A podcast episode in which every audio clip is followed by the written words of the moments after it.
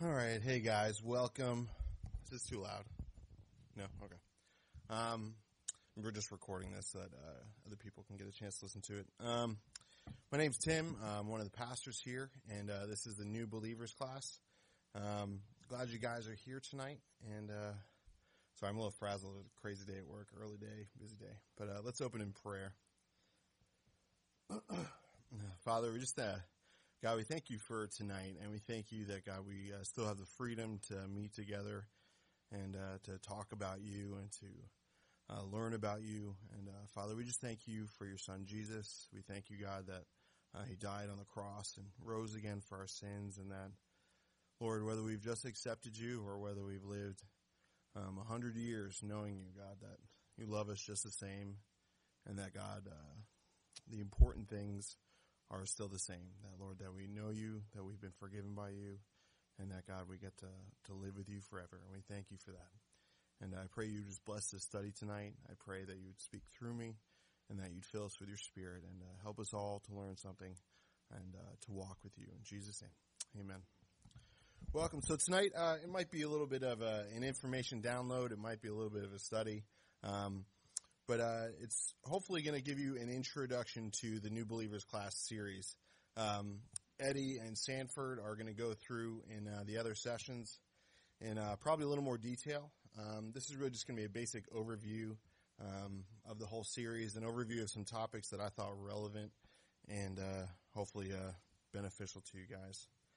So, if um, we're in a new believers class, the first thing comes to my mind is so then what's a believer? You know, if you're a new believer, what's a believer? And uh, I'm just going to read uh, Romans 10, 8 through 13. uh, what does it say? Uh, the word is near you, in your mouth and in your heart. That is the word of faith which we preach. That if you confess with your mouth the Lord Jesus and believe in your heart that God has raised him from the dead, you will be saved. For with the heart one believes unto righteousness and with the mouth confession is made unto salvation. For the scripture says, Whoever believes on him will not be put to shame. Uh, for there is no distinction between Jew and Greek, and the same Lord over all is rich to all who call upon him. For whoever calls on the name of the Lord shall be saved. You know, believing is simple. You know, if you are a new believer, if you would consider yourself a new believer, or maybe you've been a believer for a while, and but really, what is a believer? Someone who believes, you know, not just in anything. You know, everyone really believes in something, um, but a new believer in this in this aspect is really someone who believes in Jesus. Hey, come on in. Um, that Jesus is not just a historical figure. He's not just, um, you know, some guy that lived 2,000 years ago, or maybe a good teacher, or maybe even just a, um, you know, a messenger of God but really that Jesus is who he is, who the Bible says he is, who God says he is, and that's God. That Jesus is the Son of God. Now, a lot of people believe that. You know, the Bible even says that the demons believe and tremble. Like the angels who are in heaven who rebelled against God and were cast out of heaven know who Jesus is. They believe that Jesus is God, but they're not believers. You know, they're not Christians. Um, they're certainly not going to heaven as as we're going if we're believers.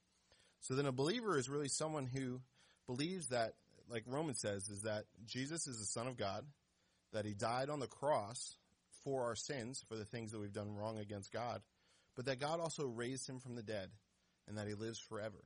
You know, uh, like I said, believing is simple. You know, salvation is you're saved by grace through faith. There's nothing you have to do. You know, you think of uh, the story of the the crucifixion actually. When jesus was on the cross there were two thieves who were being crucified at the same time as he was. You know this is a public execution. This wasn't necessarily a religious ceremony. You know jesus was being crucified because he claimed to be god and the jews wanted him crucified for that uh, among other things. But um, one of the thieves mocked him and the other thief believed. The other thief said hey you know when you come into your kingdom remember me please. And jesus said i assuredly i say to you that today you'll be with me in paradise so this other guy dying on the cross became a believer simply by believing. You know, he didn't have to go out and go start a charity or a hospital or, you know, pay back all his debts or do any of these other things that might be considered good works. But those things don't get you saved. Those things don't get you to heaven.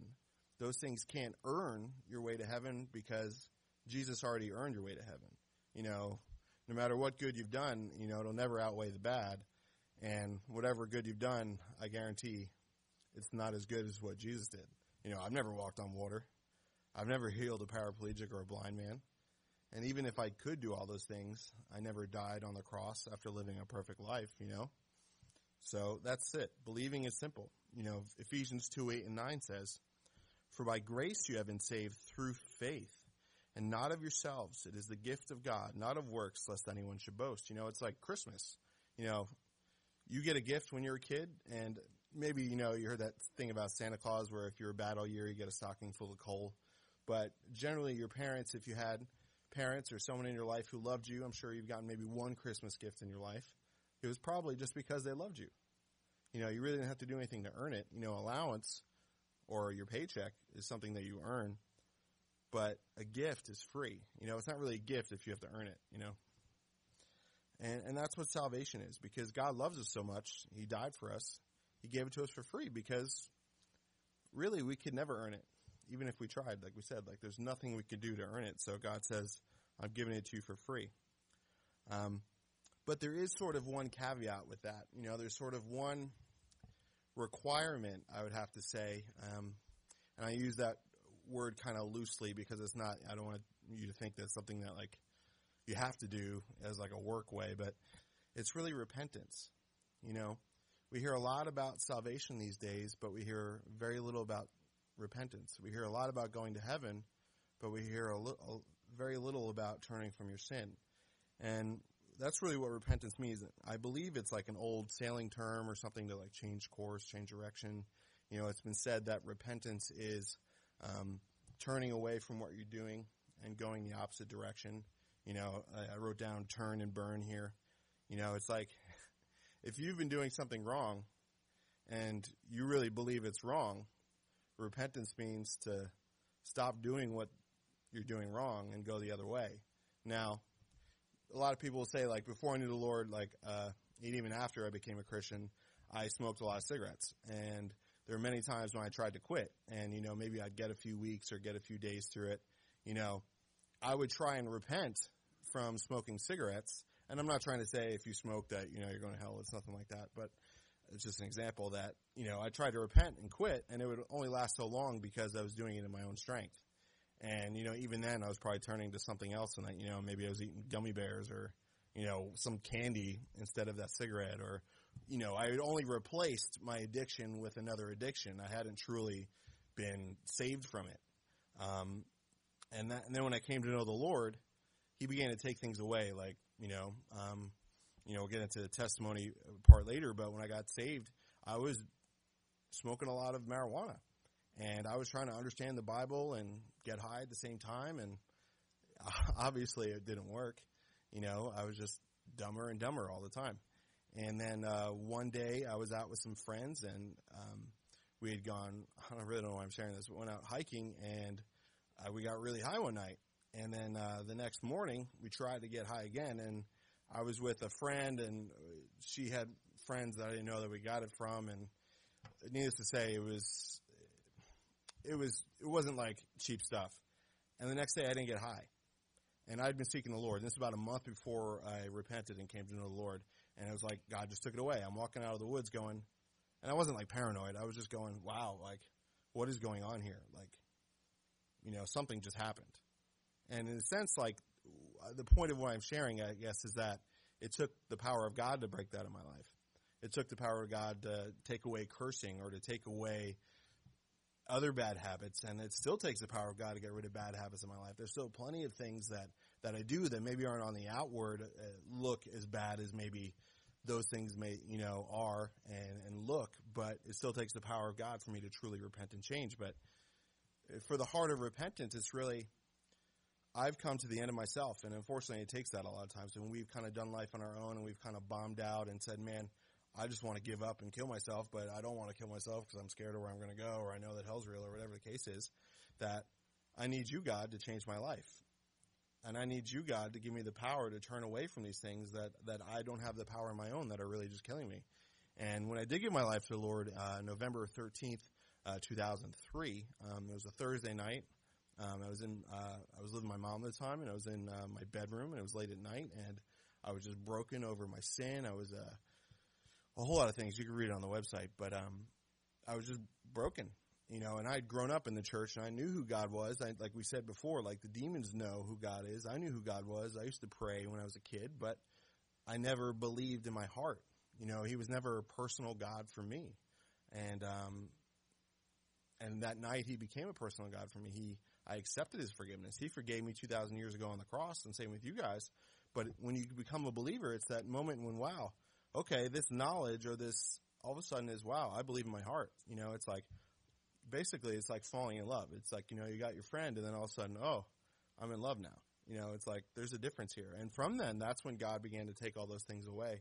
And uh, like that story I shared about going out hiking with my friend, that I believe that, that God almost had to do that supernaturally in order to get through to the fog to me. Like God is that full of grace where it's like, you're not going to do this on your own. I'm going to help you out because I know that you're seeking me. And I think that, you know, that that's what God says that if, if we decide to seek God, he'll, he'll be found. You know, we can't see him physically per se. I mean, we can see him in the creation like the Bible says, but if we truly seek God, he'll let us come to know him. You know, he's not up there going, ah, holding us back. The only one that holds us back from believing really is ourself and the deception that comes with the sin that we're in. And uh, that's why sin is so bad, and that's why repentance is so important for salvation because we need to repent and say, what I've been doing is wrong. I believe in Jesus and what he did on the cross, and now I want to follow God and do what God says is right. Because obviously, what I've said is right isn't right, because what I've said is right all my life has just led me to this hole. You know what I mean? But believing is simple. You know, it's to repent. And that's really the gospel. Um, you know, John the Baptist went out before Jesus and, and preached repentance, this baptism of repentance, and yet salvation hadn't really come yet. Like Jesus was there, but he hadn't died on the cross, and it was, hey, turn from your sins and turn towards God. Uh, but the gospel is, um, I'm just going to read John chapter 3. If you have a Bible, feel free to turn there.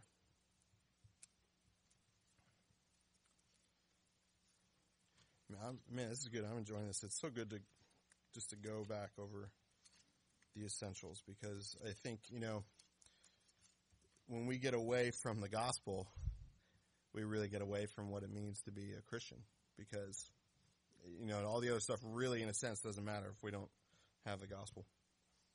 But John 3, uh, you guys might be aware of this uh, story. It says, There was a man of the Pharisees named Nicodemus, a ru- ruler of the Jews.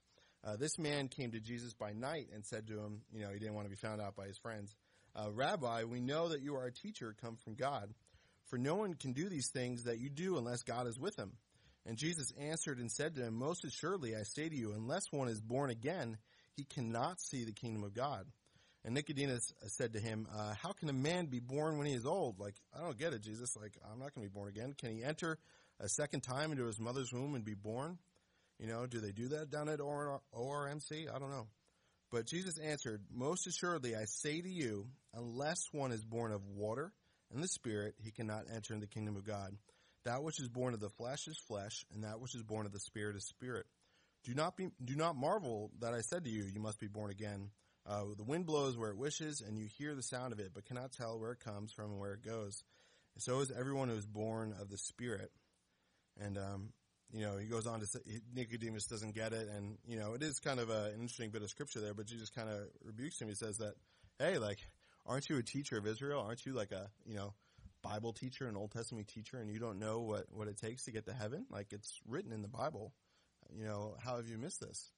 And I think that a lot of people today, especially in America, have an idea of what the Bible says, but really have missed Jesus and what it means to really be a believer.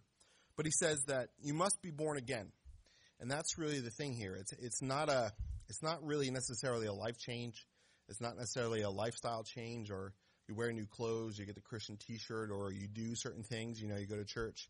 All those things may happen, but it's really that you are born again. You know, you are a body, your physical body. You know, you're in your mind and your in your heart, your soul, or your your psyche, as modern psychology would call it. But then you're also a spirit. And because of sin, your spirit, when you're born, like my little girl, like her spirit is born dead because of sin. Thanks, Dad. you know, but it, that's the case. And you have to be born again. And Jesus says that you're born again through water and I believe through the blood. Spirit. Where is that? Water and the Spirit, yeah. And water in the Bible talks about a lot of things. Water, uh, the main point talks about God's Word. You know, we also have water baptism. You know, we have the washing of the water of the Word where like, you know, the Word of God is um, considered like a water where it can wash you, it can wash your mind, you know, it can, you know, brainwash you into really believing the truth as opposed to having your mind dirtied by sin. But, but it's also by the Spirit that it's not a work. It's God's Spirit has to do something. You know, there's also a verse that says, um, you know, there's no man uh, that seeks after God. No, not one. Oh, all right. Well, then how do any of us get saved? Well, it's that God seeks after us. You know, I'm not going to get into the whole, you know, did I choose God or did God choose me? I'm going to say it's both. Um, but it's by God's Spirit. Like, you know, there's many times that I prayed uh, before I got saved, but I was praying my own will and I hadn't submitted to God's Spirit yet. And and to be born again is that, you know, this is what the gospel is. God's Spirit confirms that in your life, and you believe it. And now you're born again. You're now like First uh, Corinthians or Second Corinthians five seventeen says that uh, you know old things that passed away. Behold, all things have become new. You know that you are now a new person. You are now born again when you believe in Jesus and have uh, turned to Him for forgiveness. Because now that old person is dead. You know, you left him dead on the side of the road and said, "Hey, you're dead. I'm going. I'm going God's way." And the old person, you know, you leave behind. You've repented and left that person behind. You know, it's like you've left that that body shell behind. But think of it as like a baby in growth. Like, uh, you know, uh, many of you know my daughter Mia. She's uh, 11 months old, and she was born 11 months ago. You know, she could barely like move. She couldn't eat on her own. She couldn't do anything. Uh, you know, she didn't understand English. Um, her dad barely understands English, but it's like this whole thing. Like she's born now. She doesn't know all these things that I know, you know, and when she's my age, she'll probably be a lot wiser than I am and a lot, you know, because I'm not very, and a lot smarter than I am, I hope, because she's smart already. But that's the same thing with a new believer. And I think that that's what's important about a new believer's class is that not that I've attained or I've gone anywhere, but I've grown up a little bit. And as we all grow up, we should all reach out to new believers, just as I look to older believers, you know, not necessarily, can be physically older or they've just been a believer longer than I am for insight and for wisdom. You know, we'll get into discipleship a little bit later, but just like she needs things fed to her or she needs help walking or she needs help excuse me, bathing or changing yourself, just as a new believer, it's not bad. It's not, it's not a chide. It's not to say, hey, you're a new believer, you're lesser. No, you're a new believer. Fantastic. This is like, there's no greater joy than for a believer to see someone else come to know the Lord. And it's like, that's fantastic, you're a new believer. And a lot of times new believers have such excitement for the Lord. It encourages us who have walked with the Lord a little while to go, wow, like, I need to get back to the basics. I need to get back to being excited about Jesus because I've missed something that, that they have. I've forgotten how great it was to be forgiven of my sins. And so when someone says a new believer, it's a good thing. It's a good thing. You know, it's a fantastic thing. It's the greatest decision you can, you can make with your life. But just as with baby Mia, there has to be this growing up process where, you know, if she's my age and still drinking out of a bottle and wearing a diaper, unless she has some sort of handicap, there's a problem there. You know, like there's some growing up that's been missed out on. You know, and thankfully, um, you know, you don't see that too much of that in in churches that teach the Bible because you know that's how you grow up by the water and by the Paul calls it later the milk of the gospel in the New Testament and the meat of the word as we begin to to drink it and to read it and to study it, it helps us grow. Just like Mia started out with, you know, uh, drinking from a bottle and drinking, um, you know, out of things like that. And then now she's eating like a little bit of solid foods that they make for baby, and she's eating, you know, like other solid things. And now she's getting teeth, and she'll be eating heavier foods. The same way as a believer, you start out just, oh man, Jesus and the gospel. Like I remember the first time I came to Calvary, I was like, you know, just saved like, you know, minutes basically, like a couple days. And I come in, you know, my brain is still, you know, fried and, you know, my heart is like upside down and inside out, but I know that I know that I was saved. And I come and Pastor Owen's teaching the word. I don't even remember what he was teaching, but I was just sitting there like, yeah, this is the truth. And it was just like washing over me. Like, you know, I just stuck my head outside for the first time, you know, ever, you know, and it was fantastic because my brain was messed up. Even, you know, you might think my brain's messed up now and it is, but it was way messed up, way more messed up then. And it was just, you know, I was on the search for truth and wow, this is it. This is it. So it's fantastic. But 1 Peter 2, 1 through 3 says, Therefore, laying aside all malice, all deceit, these are all things that we, uh, we struggle with sometimes, but that we did without a problem before we knew the Lord. Uh, hypocrisy, envy, and all evil speaking. As newborn babes, desire the pure milk of the word that you may grow thereby, if indeed you have tasted that the Lord is gracious. And that's the thing, like, if Mia wasn't hungry, hey, Christine, come on in. If Mia wasn't hungry when she was first born, there would be a problem. Like, we probably wouldn't be able to take her back to the room. The doctors would be looking after, like, if she didn't, you know, latch on to her mom, like, there would be an issue. Um, and that's the same way, like, you know, if you're a new believer and you don't have some hunger for God, and I, I think that all of you guys do. I mean, you're here on a Monday night, you know, with the threat of snow to listen to this guy say something. You know, you obviously want to know the Lord, and that's fantastic. And I hope that this blesses you. But if there's not that hunger when you're first born, I'd almost have to ask, have you been born again? Now, I'm not saying you want to read the Bible 24 hours a day and all you want to do is, you know, get into the scripture and figure out the Greek words. Like, maybe you do and maybe you're just, maybe you're just weird like that. Awesome. But it's like, you know, if there's no hunger, you know, dead people aren't hungry. In the same way, if you, if you're not born again and you're not hungry for something, you know, go to church, the Bible, anything, there's there's a real problem there. And I, I probably would have to say it's probably you, there wasn't a repentance or there wasn't there was something that got in the way.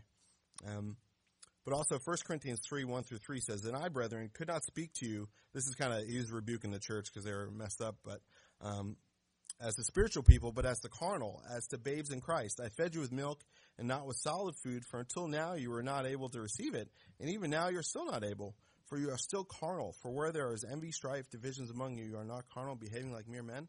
Paul's saying, like, you know, you guys have been believers for a while, and you you still don't like have a different life. Like, you know, there's a problem with that. And I'm not saying that's any of you. And if it is, uh, you know, the Lord's not upset with you. You know, you're seeking the Lord.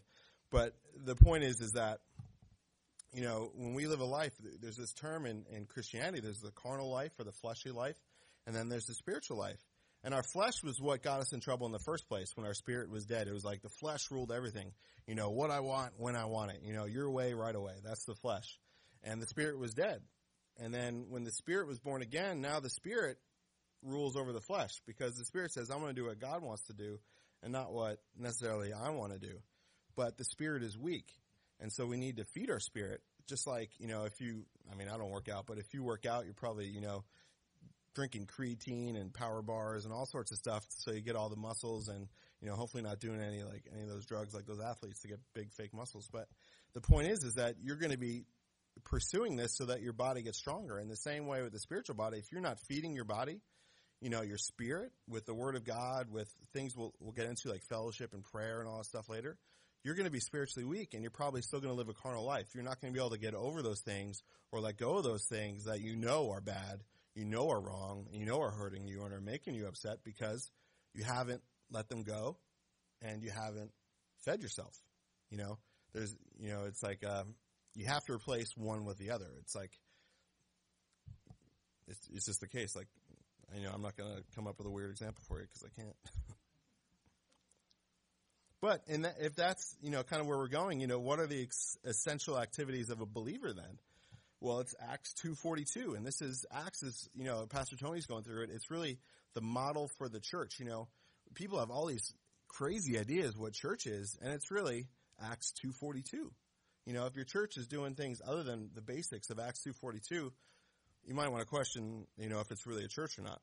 Um, but it says in Acts 2:42, and they continued, they the believers continued steadfastly in the apostles' doctrine.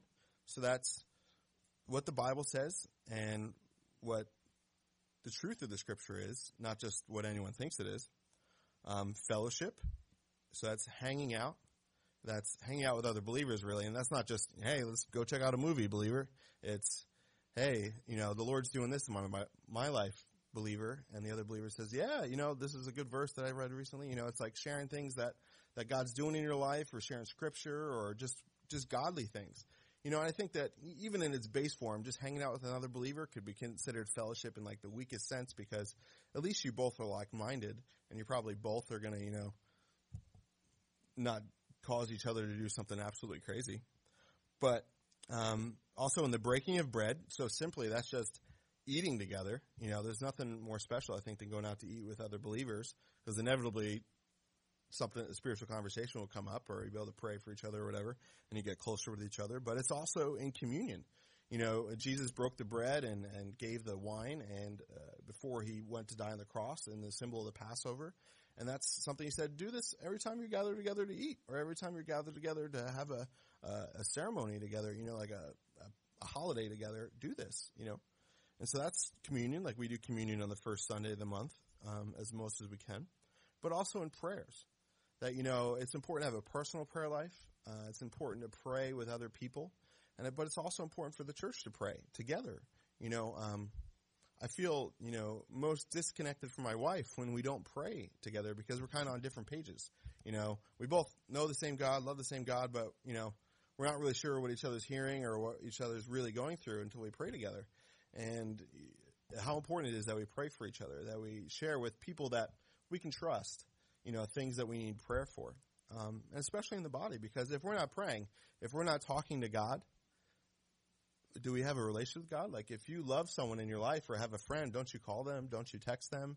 Don't you think about them? Don't you, you know, want to go out of your way, do something for them? The same thing with the Lord, because it's, when you're a believer, it's not you're a convert and now, you know, I'm a convert, you know, Domo Arigato, Mr. Roboto, you know, you're now in a relationship with God. You believe that God is who he is and you have a relationship with the most high, the king of everything is now your God, your friend, your savior. Like that's, that's awesome. Now I know prayer is hard sometimes and our, we get distracted and, and that's okay. That's, you know, part of the growth process, but if you don't at least have a desire to talk to him or check in once a day, you know, you know, just really question where you're at. You know, maybe just challenge yourself. Hey, you know, maybe I should check in more often with God. But um, you know, this is the definition of church life, not bake sales, not necessarily mission trips. Um, you know, those things aren't necessarily bad, but those aren't the core things that make a church. You know, um, you know, you get it. You know, there's this thing called uh, the five spoked wheel for healthy Christian living. I don't know if that's what it's called, but it's five spokes. And it's really easy to remember. Like, if you want to have a healthy Christian life, these five things need to be practiced. And number one, um, I mean, these could kind of be in any order. It's like a wheel. Like, if it's missing a spoke or two or three, it's probably not going to go around. So the order is not really necessarily that important. But prayer, worship, and that's singing to God. You know, I mean, worship can be considered a lot of things, but in this context, I mean, singing to God like we do on Sunday. Uh, you don't necessarily have to sing out loud. Like, um, you know, you can sing at home with an iPod on and sing quietly and raise your hands to the Lord. Um, you know, you could sing out loud, you know, just sometimes a little better to do it quietly if it's late at night and you got neighbors or something. But, um, but it's also Bible study and, uh, that could, it takes a place in the form of just reading it yourself, you know, reading it once a day, twice a day, is, you know, whenever you can. Um, there's no like law for that. Like you didn't read your Bible today, you're in big trouble. You know, God's not mad at you, but I guarantee you, you stop, you know, you stop eating the word for a day, you're probably going to feel kind of funny. You know, just like if you stopped eating for a day or for, you know, three hours, you'd feel kind of funny. In the same way, like spiritually, you'll start to feel funny. You'll start to, you know, just start getting into weird stuff when we get away from the word. But so we have prayer, we have worship, we have Bible study, we have evangelism, which is just a, a funny word that even the world uses now for sales, but it's, uh, sharing Jesus with people who don't know him. Now, does that mean you have to know every scripture out there? No. The basic, the most basic form of evangelism is just sharing your testimony or saying, Hey, can I pray for you? Or, Hey, did you know this? Or, you know, just being a Christian around people who aren't Christians and occasionally letting something slip that's Christian. You know, that's evangelism. You know, it takes many forms, but, um, you know, Jesus said, uh, no one lights a lamp and puts it under a bushel. Like, you know, you don't like turn on the lamp at home and then throw a blanket over it. You know, not only a fire hazard, but, you know, what's the point? You know, the same way, like each of us have this light in us once we believe in God that, wow, we have the truth that I didn't have before I knew God and I know you don't have because you don't know God. I'm just going to share it with you. Even if it's just doing something for somebody in a sense, like that's preparing the ground for evangelism. Like they're not a believer, so I'm going to love on them and do this for them in the hopes that when I get the chance to share something biblical with them, they've now been, oh, this person's been nice to me, or I remember when they did that for me, and they're more willing to receive it. But then there's also fellowship is the last one. You know, so you have prayer, worship, Bible study, evangelism, fellowship, and you'll keep going forward. You know, if your walk is getting a little bumpy, probably because you got a flat tire. You know, so which one of these things is flat in your life? I like that. I'm gonna write that down. but uh, you know, these things can really they really need to take place in different avenues. Um, and again, I know I'm really just dumping a bunch of information on you, but I'm trying to cover just some bases like the boot camp here. And so, thanks. But, um, you know, really it, it falls into different categories. You have your own personal devotional time. You have your family time or those that like, maybe you're single, like, you know, I got saved, I was single and I was single for a while and it was, I had some great friends who were believers, but we spent time together and, and all these things.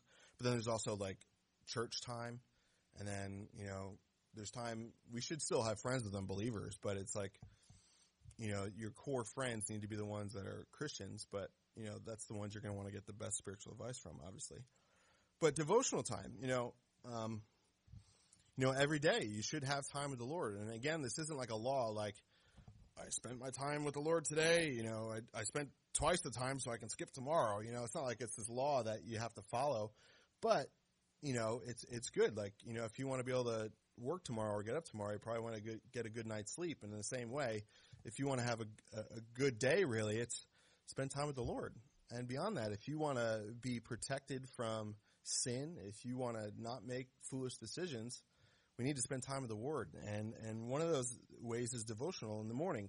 Five minutes, ten minutes, whatever you want to start with, 15 minutes, 30 minutes, an hour, whatever, you know, however gung ho you want to go. Um, just start simple and let it grow from there. Let it grow from there. Like, don't try and go do like, you know, the eight hour prayer session, you know, and then when you only make it 15 minutes, beat yourself up and then not do it for a week, you know.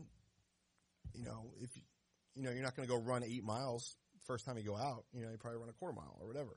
In the same way, just start simple. Um, but definitely you're going to want to spend some time in prayer and spend some time in the Bible. Um, I'd highly encourage you. Uh, what's been my devotional life, um, and I'm not like super spiritual or anything like that, or a spiritual giant, but I go through Psalms, Proverbs, and Ecclesiastes, and I go over and over and over through those. Like I'll read a chapter, um, you know, Proverbs in the morning, and then you know the next day I'll read second chapter, third chapter, fourth, over and over and over, and then I'll go into Psalms. I'm in the Psalms right now; it's great. And sometimes if it's shorter, I'll read less.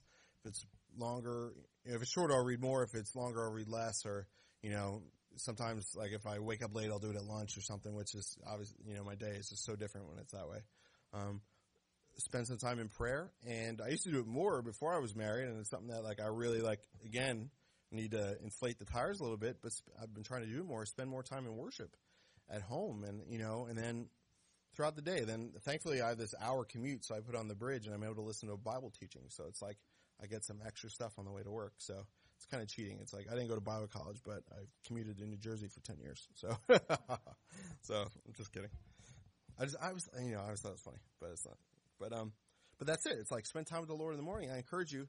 You know, like the psalm says, you know, when I, I, I lay down on my head at night, you know, I meditate on your word, and that's not meditate like on, you know, what are you doing? Ooh, you sound like a vacuum cleaner. It's like think about God's word. Think about what the Bible says over and over in your brain. You know, consider like what you've read in the morning. You know, at night, I at night I read something else. Like at night, I'm in Exodus, and it's awesome.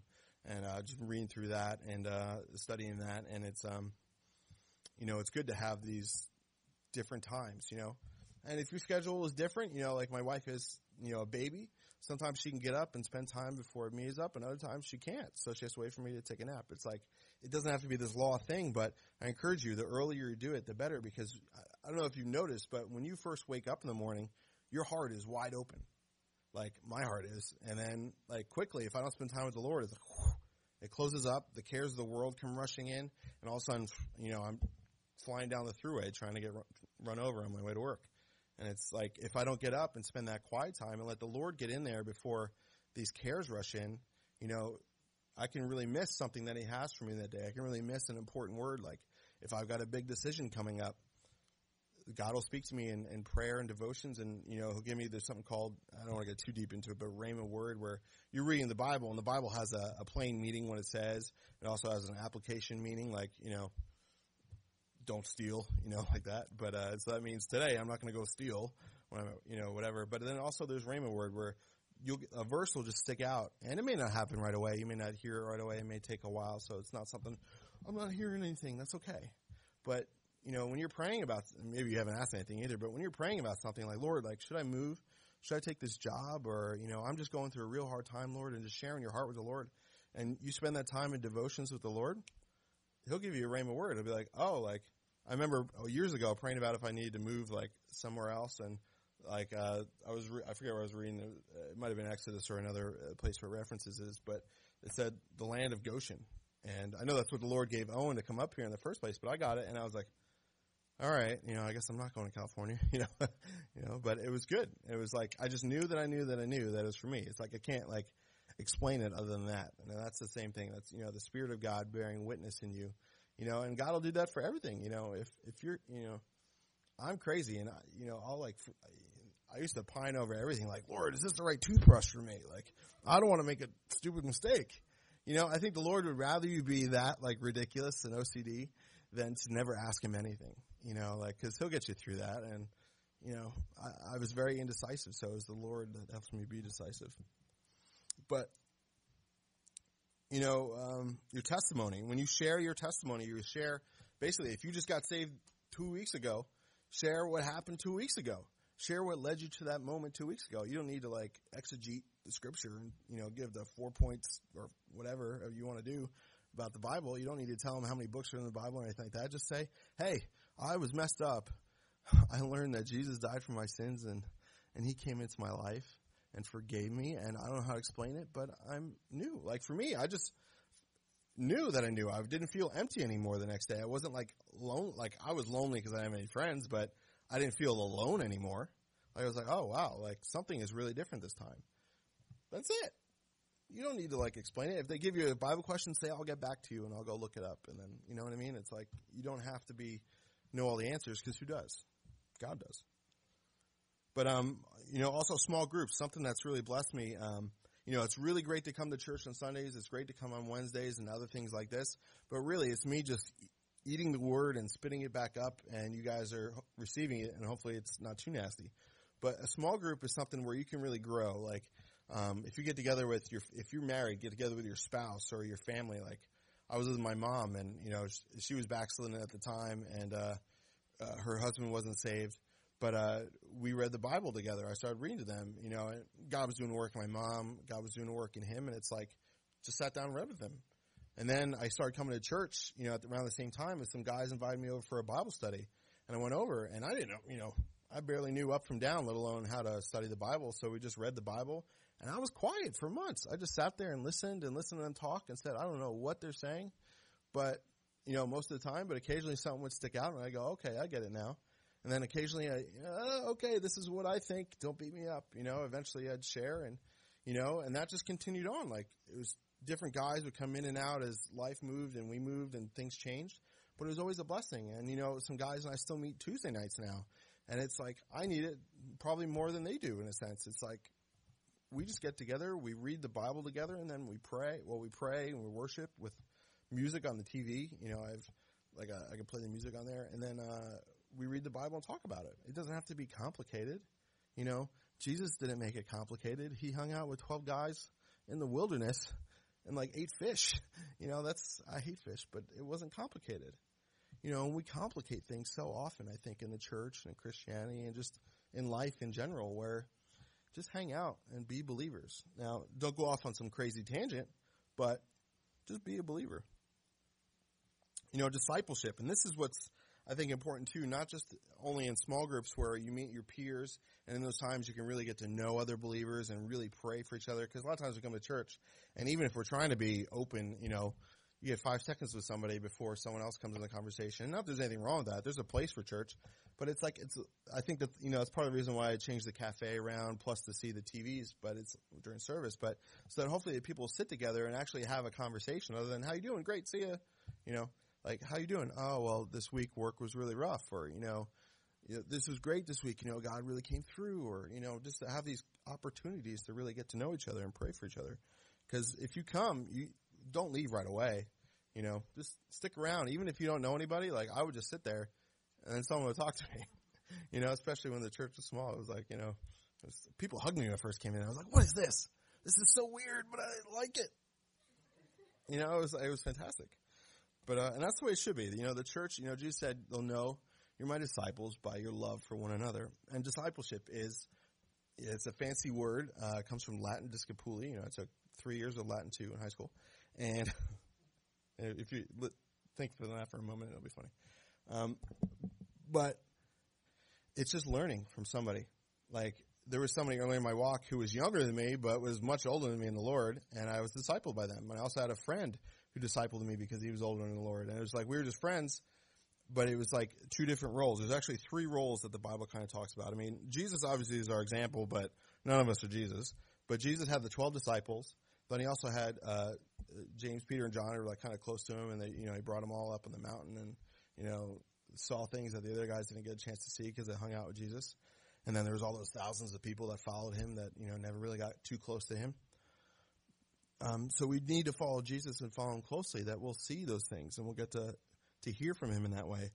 But it also works with people in our lives. Um, there's a model. You know, everyone should have a Paul, a Barnabas, and a Timothy in your life. And I don't count. Uh, but a Paul in your life should be like the Apostle Paul, someone who is older in the Lord than you.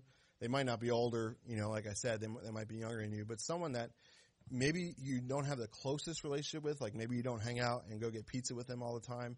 Maybe you do, but someone who's older in your life that can speak into your life, that can be an example in your life. Like Paul says, follow me as I follow Christ. Like someone's example to follow. Like Pastor Owen was one of those big examples in my life. Like he was like a spiritual father to me. Like we're close, but we're not, you know, we don't like, we never really like hung out or anything. Like he would, if I was going through something or just whatever, you know, we'd hang out occasionally, but I wouldn't like, and we're friends, but I wouldn't consider him like, hey, you know, there was like this different relationship there, like, uh, you know, where I could just watch his life and say, yeah, this is, this is how a godly man does life. And I can do the same with, with Tony now too, in, in a different way, but in, in a good way. And, um, and that's important that we have someone and God will provide that, like, for me, cause, uh, you, you need a spiritual father or mother, so to say, in your life. Um, but someone who can really like speak into your life and, and give you those instruction that you need. But then you also need a Barnabas. And Barnabas was the guy who went with Paul on the missionary journeys. He was like his partner. And a Barnabas in your life is someone who's like a peer. Maybe they're the same age. Maybe they're your, you know, quote unquote best friend, um, in the Lord who in, encourages you in the Lord, who you encourage. You know, the Bible says iron sharpens iron, so is the countenance of one man to another where, you know, you guys are both studying the Bible and you both egg each other on or you're both serving in ministry together or just whatever it is, where there's someone who you can say, hey, this person is a friend. And again, maybe you don't even hang out all the time with them, but it's someone that you can say, you know, we're both kind of in the same spot in the Lord and we're both encouraging each other in the Lord to go in the same direction. And, and that's important. You know, so you kind of got in front and you can have multiple, you know, Barnabas, Barnabai, you know, on your sides. And then there should be Timothy's as well. And Timothy to Paul was, Paul calls Timothy a son in the faith. Uh, or Timothy was a, uh, uh, half Jew, half Greek. His mom was Jewish and his grandmother was Jewish, but we don't know what happened to his dad. And he was growing up in the faith, but then Paul became like a spiritual father and Timothy got saved and, you know, became the pastor at Ephesus and everything. Uh, but Timothy was the one who was receiving from Paul.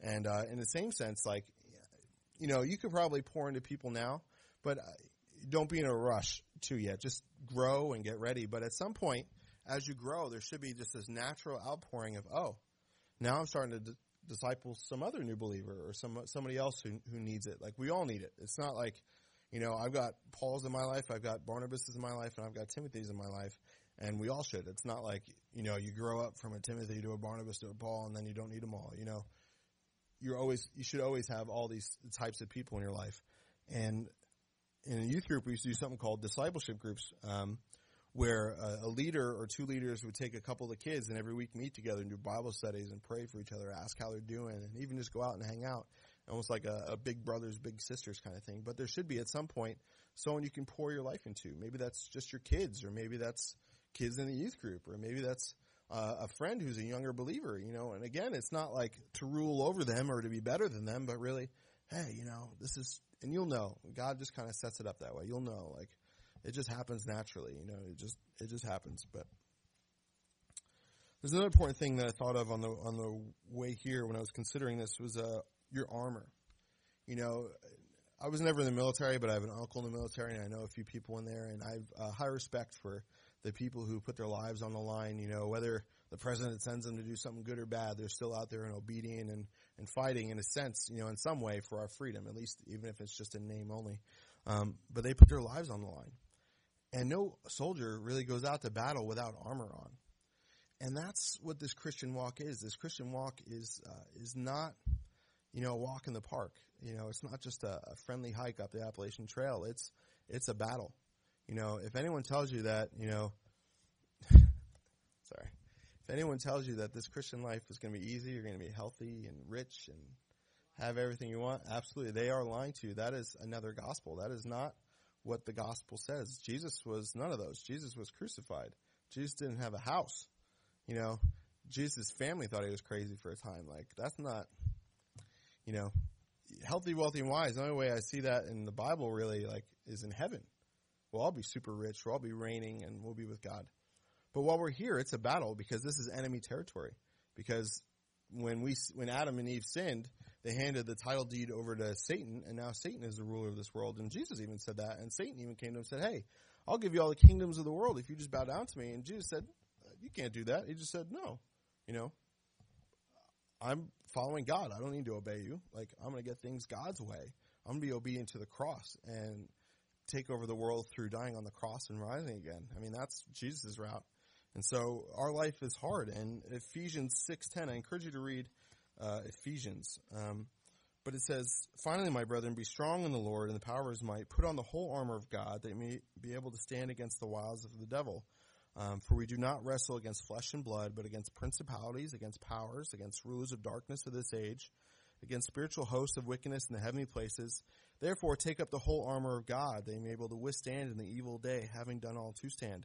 You know, uh, gird your waist with truth, breastplate of righteousness, put on the the boots of the gospel of peace, take the shield of faith, and uh, you know the the helmet of salvation and the sword of the spirit. You know, I jumped through that, but go read it. Like we need to have all these pieces of armor on, and I'm sure some of the guys will touch touch on it, or you know, you can find a good teaching on on this area. But we need to be armored up. You know, we need to have all these things active in our life to be able to fight off the enemy. Like if you know, again, if you're not eating, eventually you'll die. In the same way, if you're out in the world without Bible verses, without praying, without spending time with God, and without having the armor of God on, you're going to get in trouble quickly. You know, how often do I, you know, I'll go through the day and I'll realize, oh man, why is this going so wrong? Oh, because I didn't, you know, in a sense, put on the armor of God for that and we're going to wrap up here in a couple minutes, so I'm going to go through these last few things here. Um, but doubt, you know, how do you know you're saved? You know, did you get a certificate in the mail like when you prayed, and then all of a sudden three days later or two days later, Amazon Prime, you got something from you know heaven, and it was a certificate? No, but the Bible says that the Holy Spirit is our guarantee that when we have that confirmation of being saved in our life, that you know the Holy Spirit is our guarantee that He's the proof that we're going to heaven but it's it's healthy to doubt. You know, there's I, I was a Christian for about a year, and then I went through like the season of doubt. And I think a lot of times in church or in Christian circles, we say doubt's a bad word. You know, don't say the D word, doubt. You know, doubt is supremely healthy, and doubt God can use. Now, it's again, it's what do we do with that doubt? It's do we go, do we let it make us bitter, or do we take that doubt and say, well, doubt is really I have a question, and I doubt what the answer is, right? So we take that question that's causing that doubt to the Lord, and I guarantee He'll answer it. You know, it may not be an answer we like. It may not be an answer we necessarily understand, but He'll, you know, He wants to answer your questions. You know, you may not hear for a while, you may not get it for a while, but doubt is okay. You know, am I saved? I'd probably question, you know, if you're asking yourself that question and you've repented from your sins and at least you turn to the Lord and you doubt if you're saved and you're doing the things that you should be doing, you know, you're probably saved. Or even if you've screwed up and haven't been doing the things you should be doing, you're wondering if you're saved, but you love Jesus, you're saved. You know, it's like that doubt is healthy. That's just this whole part of this reconciliation process. I mean, we all go through doubt. Like even if you get a degree or, you know, you know you're an expert at something, you know, the minute a hard thing, hard thing comes along, you doubt whether you're good enough to do it. You know, like did my all my training come through? You know, do I really know how to do my job when this problem goes? You know what I mean? Like doubt is a natural process, a healthy process. Um, but again, you know, don't let it make you bitter. Let it make you better. You know, bring it to the Lord. And uh, the Holy Spirit, you know, the Holy Spirit isn't the Force. It's not Star Wars. You know, it's not anything else like that. It's not a, you know, the Bible talks about the person who's led by the Spirit. We read it before. Jesus said is like, uh, like the wind, you know, you see the wind moving in the trees, you see the effects of it, but you don't necessarily know where the wind is coming or where it's going. I mean, even the weatherman doesn't know that, you know, he doesn't know when exactly it's going to snow, you know, so I think it's a good picture. But the same way, like I, 10 years ago, you, if you would have told me that January 20th tonight, I'd be teaching a new believers class, I'd be like, you're crazy. Like, I'm barely saved. You know, I don't know. Like, you would have told me half the things that have gone on in my life in the past 10 years. I never would have thought that in my entire life would have happened. Why? hopefully because for the most part, you know, at least in some part, I've been led by the Spirit and God has brought me in different places. And now that's not like, um, you know, like Tom and Jerry where like the, the smell of the cheese would come out like a finger and, you know, come this way. The Spirit is a person. You know, the Trinity, you know, I'm sure they'll get into that, but the God, this Holy Spirit is a person. You know, he's even in Genesis 1 where it talks about the Spirit of God hovered over the waters before creation. You know, the word uh, Elohim for God is plural. It means uh, like one, but in plural. Um, we see David in Psalms and other people talk about the Holy Spirit. We see the Holy Spirit being on Saul and being on other guys like David in the Old Testament. It was a different relationship that we have with him then than it is now because of Jesus, but he was always been around. You know, John the Baptist was full of the Holy Spirit from conception, um, but he's a person, and we can also grieve him. And that's also part of the way you know you're a believer is like when you sin and you mess up and you feel like this, like, oh, just like grief. That's the Holy Spirit. I mean, part of it's probably your heart too, you know, but before you knew the Lord, you did the same exact thing and you probably even went out looking for the same exact thing and had other people do the same exact thing and it didn't grieve you. It excited you. So there's proof that there's a, another, you've been possessed by the Holy Spirit in a good way that, oh man, don't grieve him don't grieve him because he's a gentleman and he's not going to make you do the right thing. You know, you keep grieving him, you know, all right, okay, you know, this is what you want. You know, he's good to discipline you, but, you know, he's also a gentleman. He's our comforter. You know, when we are grieved by hard things in our life, he's the one who's going to comfort us. And he's also one that'll teach us. You know, the Bible says you don't need any teacher. You know, it's good to have Bible teachers, but the real one you need to be learning from is the Holy Spirit. You know, and uh, just real quick, the Holy Spirit, there's para, and epi, the three uh, Greek words that, that describe our relationship with Him. Para means alongside.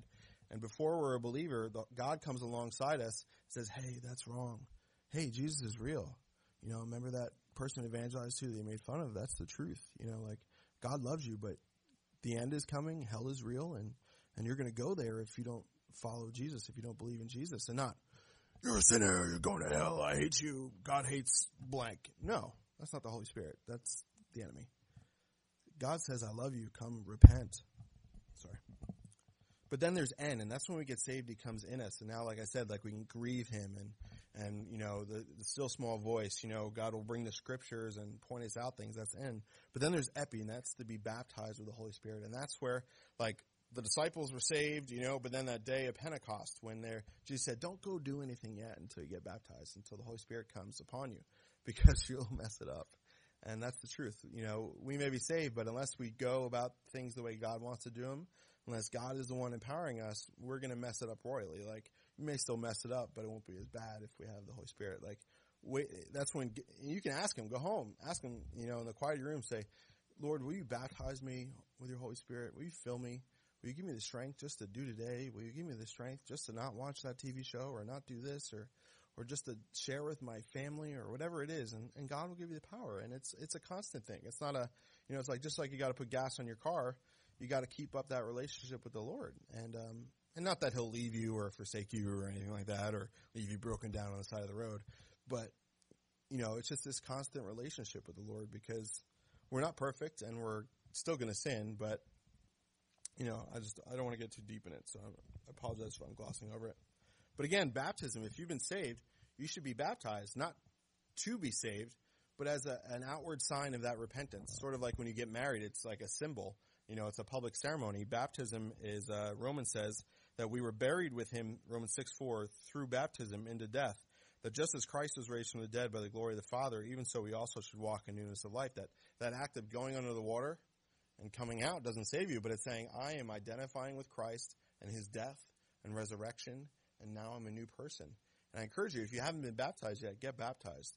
Uh, there's, I guarantee, if you get baptized and seek the Lord, that your life will be drastically different than before you were baptized. I'm not saying that you know, you're not saved, but I'm saying it's like this act of obedience and it's like, it's, you know, I can't explain it other than that.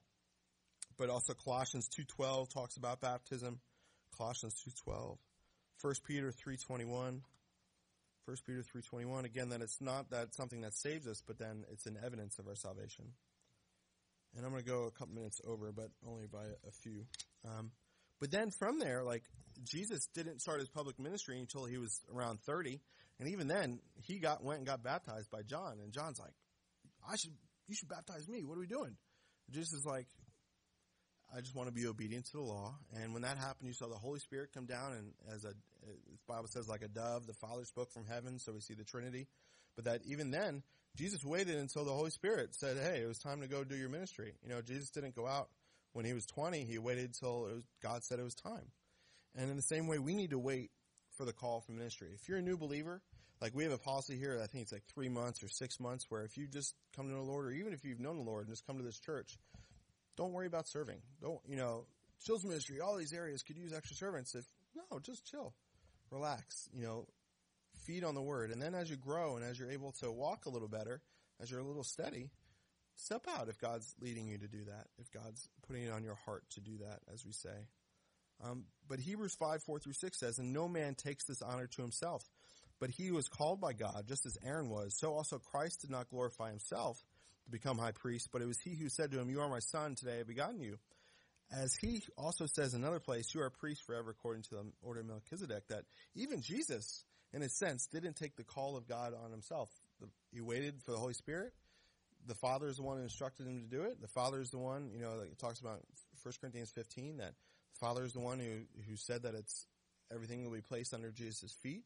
You know, it's like he's doing the Father's ministry in the same way. You know, we can't do anything on our own, and, and you'll know quickly when you step out to do something in the name of the Lord, and it's not by the Lord, you'll find yourself, uh, even if it is of the Lord and you're not seeking Him for His help, that you'll find yourself burned out, tired, angry, no fruits coming out of it. You know, all these things, all these Christian terms that I'm spitting out at you that you know, it's got to be by God's Spirit. You know, you'll be refreshed when you do God's work. Like, you know, you may be tired, and maybe late, you may be early in the morning, it may be long hours, it may be in another country, but your spirit will go, oh, yeah, like this is God's work, and this is where I want to be. But you can't take it on yourself, and I think that that's a large, you know, a big problem with a lot of ministries and a lot of things is that you can't take it unto your unto yourself. It has to be God giving it to you. And a lot of people say, "Oh, I want to be a pastor one day." That's good. You know, the Bible says that that's a good desire but it has to be God's call in your life, and it has to be in God's timing. You know, the Bible says not to lay hands on anyone quickly because you don't know if they're going to derail. You don't know what they're really about. In the same way, you don't know if you're even ready for it. Like, you know, I, I felt the call of God in my life uh, as soon as I got saved, just to just to serve. You know, yeah, and part of me wanted to be a pastor, and part of me wanted to serve, but I was never really sure God would ever call me. I never was really sure if, you know, you know, I'd be able to, or you know, the things in my life, you know, were they too much? Could God not use me? Or, you know, things like that. And, uh, and by, it's really by His grace. It's really because God told me again, verse said, you know, feed my sheep years ago. And I, I've only been a pastor barely a year. And it's like God told me years ago. And I just had to keep serving and keep following Him and go through some hard things and, and learn some lessons. And I'm still young. I'm still just a, a young guy wet behind the ears, you might say. But I know that I know that I know that God's called me to do this. Otherwise, I would say, see you, New York. I'm going to a free state. I'm going to a place where things are cheaper and warmer and my allergies don't bother me. you know, and, you know, all sorts of things. yeah, exactly. But I know that I know that God has me in Goshen and that God has me as an associate pastor to help Vinny and to help Tony. If that was the case, yeah. And you guys can help me because this is, I mean, I'm just up here because this is God, where God has me. If you guys weren't here, there'd be no point for me to be here and vice versa. We all need each other. It's not one better than the other. It's just, this is what God has me doing. And I remember joking with Pastor Jim a lot. We were going in a car ride and I was like, man, Jim, you know, sometimes I feel like I'm just a pastor because God can't do anything else with me. Like, you know, I've done so many stupid things. The only thing God can do is say, hey, this is an example of my grace, you know, and I'm pretty foolish, so God has to keep me close. Like, you know, you, you make the talkative kid sit in front, or, you know what I mean?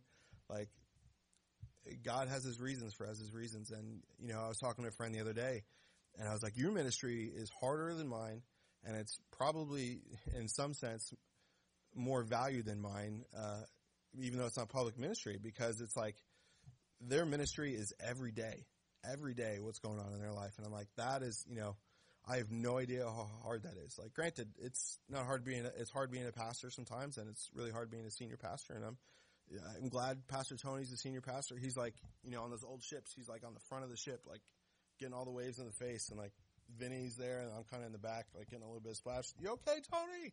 You know, like praying for him and helping him, but it's like, it's not an easy job and, and no ministry and no, even just a Christian walk isn't easy. You know, Christian walk is hard and it's going to be hard, but it's better. And it, it ends, it ends well. It ends well. Um, you know, David said that, uh, I almost stumbled when I saw the rich people in their big houses and they're always happy and always partying. But then I went to the sanctuary and I remembered, wow, I remember their end that that they don't know God, and when they die at any moment, that they're going to be without God for eternity and suffering. And this this light affliction, this light suffering in life is is uh, worth it. But again, 1 Corinthians one, you are the called. You guys are all called. If God's if you're saved, you're called to serve God and to follow God in whatever capacity He has for you. If you're not saved, the call is to get saved and to serve God and go to heaven and live eternity of rewards. But just going to breeze through this last little bit here. Um, inerrancy of Scripture, you know, where do we get the Bible?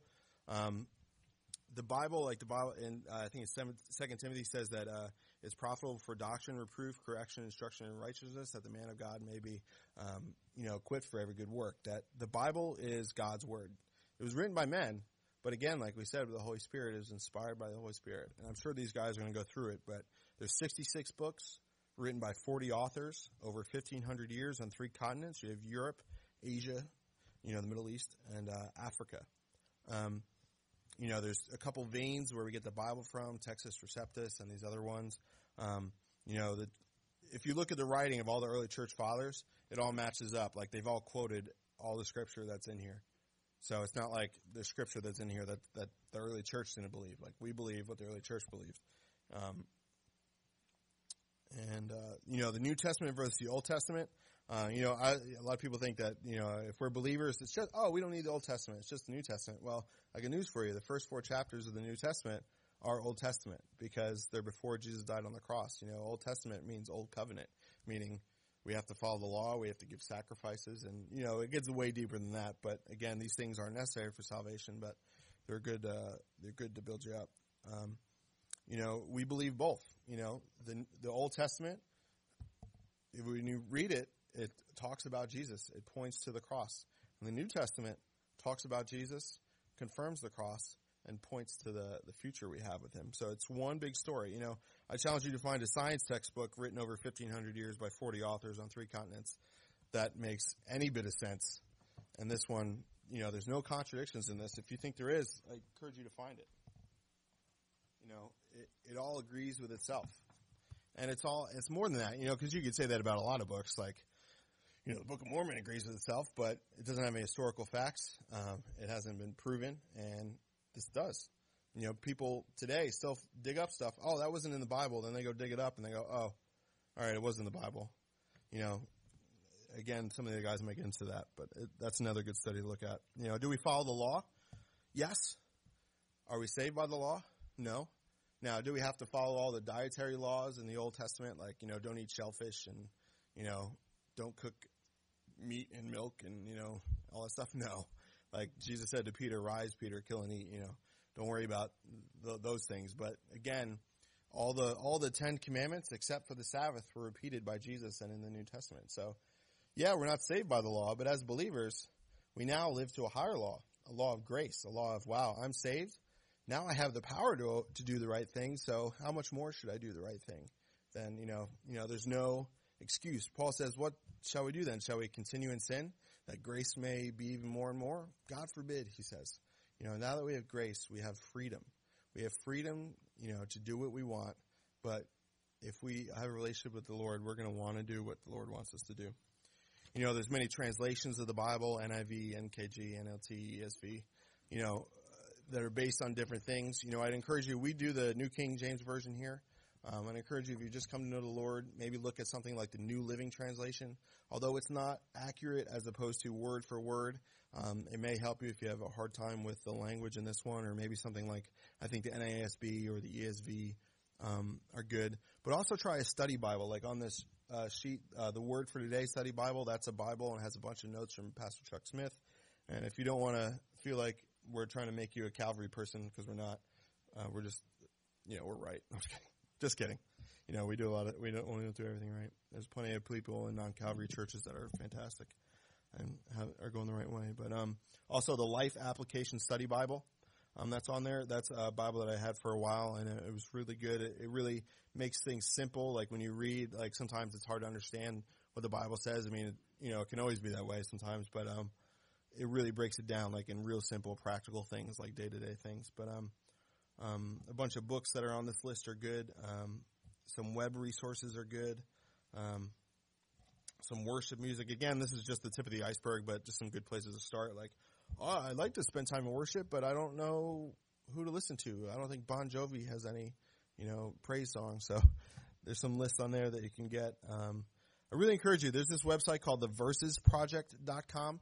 Some of the music is a little kind of, um, I don't like all of it, but basically the you might like some of it. Um, is the idea is they take a verse or a couple verses, and every week they come out with a new song, and basically it's that verse made into a song, and it's fantastic. You sit there, and then it gets stuck in your head, and you're singing a Bible verse all day long or all night long, and it's like wow, like. And a lot of times God will use it. It's it's fantastic. So that'll help you memorize some. Um, if you have a, a smartphone, I encourage you to get YouVersion Bible. I, it's never a replacement for this. I, I like I'm big into technology. I work in technology, but nothing replaces having a paper Bible. Um, you know, have it, write in it, take notes in it, do whatever. Um, devotionals, I encourage you again. Like, um, you know, I'm going to confess, uh, I still haven't found a devotional to do this year. I've, I've done these though. I've done, I just did Faith's Checkbook last year and it was awesome. I did Morning by Morning the year before that, My Utmost for His highest the year before that, and uh, kind of went through each of them a couple times. But um, encourage you in that devotional time in the morning, uh, spend time with God in prayer, in worship, and in the Bible. But then also, if you have the time and you feel up to it, start reading like a devotional on top of that. You know, and they're quick; they're like a page or half a page. But I encourage you read the Bible first. If you get to anything, just read the Bible. If that's all you have time for, read the Bible. Um, but if you can do a devotional with that, it's like it's amazing. It like turns into like a breakfast sandwich. It's like you got the ham and the eggs and they come together and it's fantastic. You know, a lot of times God will speak through both and it'll be super clear. Um, you know, on the back, uh, the Bridge FM 997 up here, 1031 if you're in North Jersey. But the reference materials, uh, if you look on the back, it says these long URLs, but Foundations of Faith 101 and the second one is Foundations of Faith 102. Um, they are the source material for uh, the rest of the classes. I didn't follow the first one because uh, I was kind of rebellious, I guess. I just wanted to do my own thing. But these guys, uh, they're going to use it as a basis for what they're going through in different topics. They may do some of it, they may do more or less of it, but uh, I encourage you. You can download them for free, go through them if you want to get a more uh, meaty study than uh, what we do in these next six weeks, or if you just want it for a resource.